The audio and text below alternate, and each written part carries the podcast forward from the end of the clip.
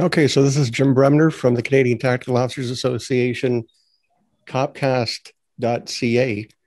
Our first guest is Norm Gardner, and uh, Norm was a, a longtime politician, uh, formerly with the city of North York, uh, then city of Toronto, and ultimately became the chair of the Police Services Board. And uh, how are you today, Norm? Oh, great. Thank you, Jim. Oh, that's good. Uh, getting through the COVID? Yeah, well, you know, had a little cabin fever here with all the restrictions and that, but uh, you know, spring is coming and vaccinations are coming, so you know, hopefully things are going to get better. Yeah, I think so. Now that the vaccine's being rolled out, and uh, we've got spring on the way, so that brightens people's spirits. So, what I want to ask you is, obviously, you and I have been around law enforcement for a long time, and you know, we're seeing police budgets of a billion dollars, uh, and as well, we're seeing you know calls for that being reduced. How do we serve the public uh, in these these times? Well, I, think things are getting more difficult, uh, and you know, police have been defunded, in, at least in Toronto for sure. Uh, I, I, can remember 1992, which is uh, quite a few years ago the police strength of for sworn officers was around 5,600. Now it's around 5,000, and that's uh, recovering from about 4,700 because there was no hiring for a long time and, and also reduced numbers of hiring. We weren't replacing people. And the politicians have been looking at the budget rather than, um, than the number of personnel and, and what, what the police have to do. Uh, they, they keep on talking, the politicians keep on talking about having uh, police removed from certain uh, calls and, and bringing in civilians. Only problem is that the uh, police are the only ones that are around 24 7. And a lot of these other civilian agencies with social, worker, social workers, et cetera, or crisis care workers are not on duty 24 7, at least in, not in the numbers that um, would be required to make calls. And uh, when you get about um, at least 30,000 calls for um, mental illness uh, problems uh, and also um, uh, domestic disputes, etc. I mean, th- these are things that uh, the police have to respond to. And um, since, since nobody else is around to respond uh, to those type of calls. So obviously, you know, when you, when you look at all the other work that are our police doing. Uh, certainly, a lot of the uh, the the old aims, because there was an aim of having about 30% of uh, police time taking being proactive, and 70 percent uh, to respond to calls. Uh, that that 30% seems to have been really diminished because there's not much time now for proactive uh, type of uh, police duties and um, and more the, the concentration has been more on reactive. Uh, we have to, I, I, think, from the police perspective uh, of management, they're going to have to be looking at technology uh, to do some of the, uh, the more laborious type of, uh, of, police duties. But still, uh, you know, calls for service are not going down, and um, you know, the, the, the problem, the, the, the challenge is going to be what are you not going to be responding to? Uh, are you not going to respond to minor calls? I mean, there's a lot of things now uh, in terms of uh, just taking a report after, uh, after say, a break-in or something like that. Uh, it, it, there's not an urgency for the police to respond right away. However, people do require police reports, etc. But if you, when you have conflict then the only person around basically to respond to is going to be a police officer. And um, this is, uh, it puts a lot more stress on the officers and especially with more and more, um, uh, when I, you know, uh, multicultural uh, situations involved, uh, it, a lot of police are kind of walking on eggs, I think, to, in, in some respects. So uh, uh, policing is going to be much more challenging in terms of, of connecting with the public and, and how police respond to those interactions with the public. Well, that's interesting in that we're it's um, a reverse square law, if you will, because ultimately people want that contact with the public, but uh, we're no longer able to do that in certain circumstances. I mean, even you know somebody that uh, has damage to property, I still think wants to see a living, breathing police officer uh, because it's a cathartic uh, thing. That that is the relating to the community. absolutely. I mean, I, I know I used to do quite a few ride-alongs, and um, the the one thing people did feel more comfortable, I think, was when they saw a police officer. Um, I mean, I would always ride with a sergeant, but um, when we got there, uh, they were happy to see us. Uh, they were a little more comfortable anyway, you know, in in in in seeing a police officer respond because they feel now somebody is is actually taking an interest in, in what had taken place in whatever you know the situation was that they uh, they had a confrontation with or or the requirement for somebody to make a call and and and get somebody on the scene to see what was going on and uh, but unfortunately, what's happening too is the uh, police are listening, or the police command, or the politicians anyway, are, are listening more to the critics of police than they are in um, than looking after the interests of the of, of their own employees, which are the officers. And uh, I find that a little bit uh, uncomfortable from my perspective because my feeling was always that, that if an officer acted in good faith uh, that uh, they should be supported uh, as long as they didn't do anything that was, you know, really dumb. But uh, you, you were, I mean, like, for instance, let's, I'll just look at the, uh, the incident where the, the lady, the young woman fell off a balcony and the, family made an immediate accusation that the police had thrown her off when, when police that had nothing to do with throwing her off. In fact, the police were from what I could read, were uh, very respectful of the family. She wanted to go to the washroom. They let her go to the washroom. She comes out and runs off to the to the door to the balcony and tries to go on the other side of the balcony. Unfortunately, fell. Nobody ever apologized, from what I understand, after the police were cleared uh, to, to, to the officers that were involved.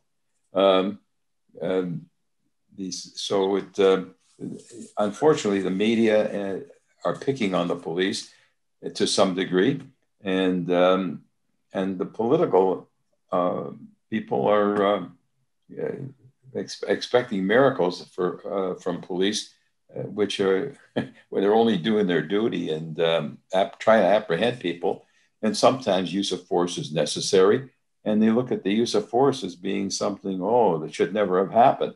But uh, you know, we all know that there are people that are uh, um, uh, committing crimes and, uh, and they're not voluntarily going to be uh, taken uh, in, into custody. I know, I know from one of the my own personal experiences uh, going back way, way, way back. I was riding with a Sergeant Hoover in 31 Division, and we responded in the Keele Lawrence area for some drug dealers selling drugs to girls, and uh, so all the all the cruisers went racing down there, and, and the drug dealers started running. And um, fortunately, one of them wasn't too far from the car I was in, and I, I went after him and did a flying tackle and took him down. Um, I did expect at that time that he was going to resist me, but he did not. He, in fact, uh, he almost, um, uh, well, he let's put it this way, he was shaking like a leaf, and uh, I didn't have to hit him. And um, we took him into custody. He he was actually the only one that we captured that night, but uh, uh, it was uh, yeah, it's, so it you know so. But if somebody if he had resisted, I would have uh, probably hit him or or done something to to to uh, take him into custody, but um, it wasn't necessary. But unfortunately, there's a lot of people with mental illness around that are are going to be confronted and. Um, they're not going to want to be coming along peacefully. I think you would agree that no officer starts their their shift wanting to be involved in a violent confrontation. No, you're you're right. I mean, you you want to go out there, and uh, I mean, most from from my experience, most officers uh, want to be police officers to do something good for the community. So and, the, uh, they police are a social service. That's right, and um, I mean, like there was other instances that that that I was lucky enough to get involved with that all all ended uh, uh, in really really well. I mean, uh, they they weren't. Some of them were types of confrontation, like a domestic dispute one. Um, in in in our in the case I was in, I, I came. We we arrived after uh, uh, the paramedics had come because there were two brothers had gotten into a fight. One of them had been on drugs, and the other one had punched him and uh, caused some bleeding from his lips. And uh, so anyways, the call went in at 911. The ambulance people, the paramedics got there before we did. Uh, we came in, we got the briefing from the brother that was kind of sober. And uh, I, I, actually, I went into the, the den where the, where the other one was who, who had been injured. And I sat down uh, just to de-escalate the situation. And um, it, it, took a you know a couple of minutes for the other guy to seem to even react. He just stared at us. But so, so the thing is, uh, in a lot of I think training, uh, you got to just kind of stand back a little bit and engage the situation as to how you're going to deal with it. Uh, if if you don't really have to react quickly in terms of um, uh, you know anybody's starting anything violent or anything like that, or, or uh, but uh, so we, we de-escalated the situation, and finally he we, he let the the paramedics take a look at him and take him away to the hospital. And uh, so there was another time we we just gave some people advice uh, as to what to do in in their particular situation. But um, the the whole thing is it, it's it's it, confrontations are, are, are going to take place. I, I think the use of tasers has uh, reduce the number of injuries to officers because uh, uh, just looking at a taser in, in some cases uh, made some people less combative and uh, they just didn't want to get tasered. And I can't blame them for that.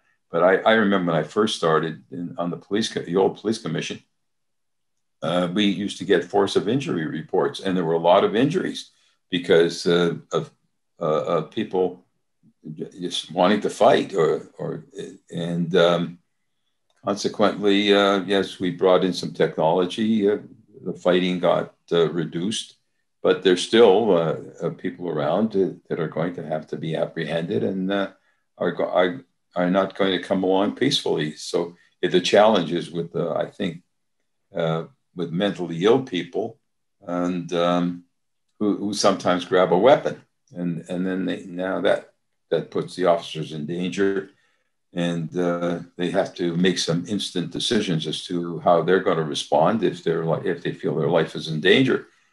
Uh, but uh, but in the forefront, I think, um, as as I said, um, uh, it, it, the problem is going to be speaking up for officers too, and I think that's where the sometimes the, uh, the police associations now may have to do more protecting of their of their officers and getting much more involved in uh, in meeting with police boards and and and other say subcommittees that deal with um, uh, you know critic, criticism of uh, of police or reforming police. I don't I don't think it, the police need to be re, re uh, um, reinformed or what or, or uh, or it's, it's or re, re, or reformation among policing, but we have to get um, people or uh, in in some of the communities to be much more influential and making people accountable. Uh, and uh, because we have so many different cultures around today, and um, some of them, if uh, they come from areas where uh, uh, they're, they're more autocratic regimes, uh, are not really, um, uh, say, welcoming police attention. Unless they, they become victims. And then they all of a sudden want the police to, you know, to come and, and rectify the situation. So, I mean, I, th- I think this is some of the things we're going to have to be looking at too, in terms of, uh, uh, of protecting officers from undue criticism.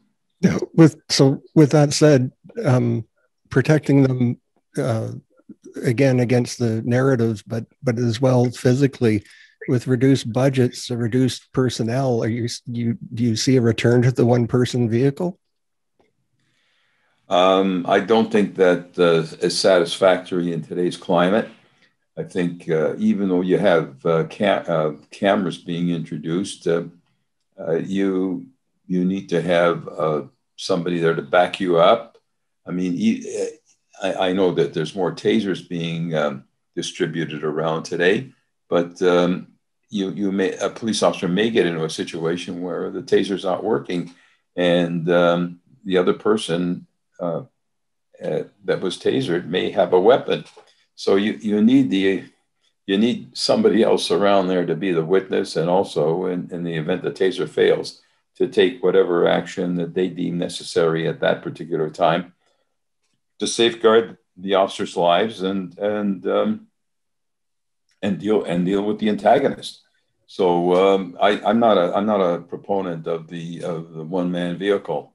It uh, I, I did go ride-alongs in um, in Florida where they're one man vehicle. However, uh, what happened there was uh, the when when the um, police officer stopped the individual, uh, he did make a call where the location was and another vehicle or two would respond within seconds um, so that the officer was not alone. But that's it's a different story down there because um, in a lot of the American, um, uh, especially with the sheriff's deputies, they get issued a car. The car is their car, so they're driving by themselves at all, all times.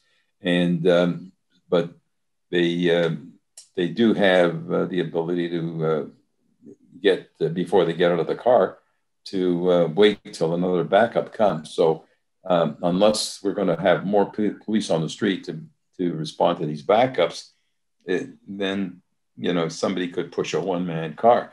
But um, I, I, know that um, uh, that in some of the visions, it's uh, you, you, might only have three or four cars out at night, and um, if you only have three or four cars out at night, and one or two of them are engaged in something, you, you don't have any any time for uh, somebody to come back you up. So, uh, as I say, I'm, I'm not a proponent of, uh, of, a, of a one man vehicle uh, under the circumstances that we have to live within, uh, say, the environment that we're in today and serve in that type of environment.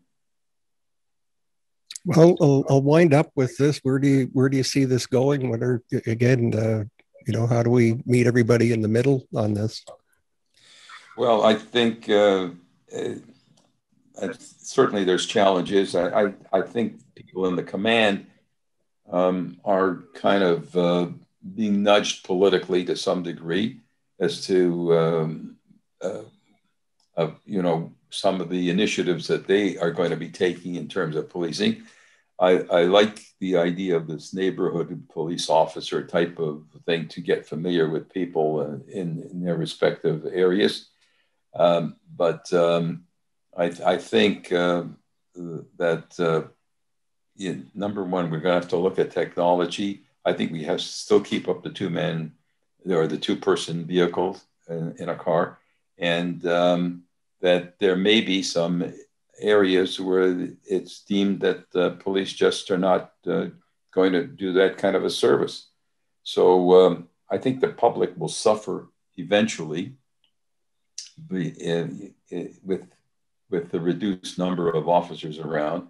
And uh, I know that uh, I mean with this COVID that came and other things that uh, you, you, there was a fair amount of officers that uh, were just not on duty, and which um, because of uh, isolation and other things, and um, that um, it puts much more stress on officers who are who are on duty and, and available for calls.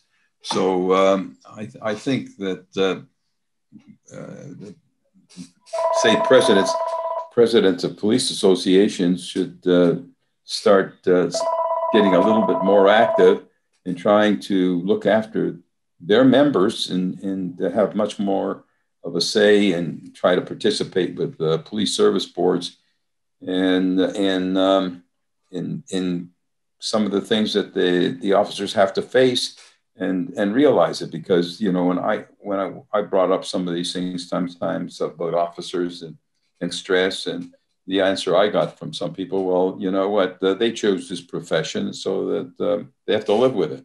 And uh, you know I I don't I didn't particularly like those kind of responses because uh, these people a, lot of these people have never gone out on a ride along with uh, with a police officer to see just you know what takes place and uh, and how how effective a lot of our police officers are. I think um, our officers are very well trained, and because when you look at the the few statistics uh, where you know where say you know we, violence was, had incurred, I mean, 99% of the time, our police are handling domestic disputes, uh, mentally ill calls uh, very, very well. Uh, but you know, all you, uh, it's like that old story. You know, you do somebody a favor nine times out of ten. What do they remember? The one time you didn't, and um, and so they expound on that. And that certainly, you know, with the media looking at uh, not much to do, uh, they try to make a mountain out of a molehill in terms of a story, and and sometimes try to put words in people's mouths. So uh, you got to be careful how you respond. But as I say, I think policing is, is going to be a little bit more challenging. Um, and um, that, uh, I, that the, I think the associations are going to have to do a little bit more in terms of uh, responding to some of the criticism of, uh, of police tactics or, or, or the, what, were, what the officers were involved with in those specific um, incidents. So um, it's, uh, I mean, it, the good thing is it, it's exciting work, it's challenging, and um, the, the fact is that most officers are doing a great job. Okay, well, thank you very much, and uh, for your wisdom. And when this COVID is finally left, uh, we'd be happy to have you in this in the studio to follow up. Thanks very much. Uh, nice. Um, thanks for asking me to participate, and uh, um, you, you know where my loyalties lie. Thanks a lot. Thank you. Bye bye. Bye bye.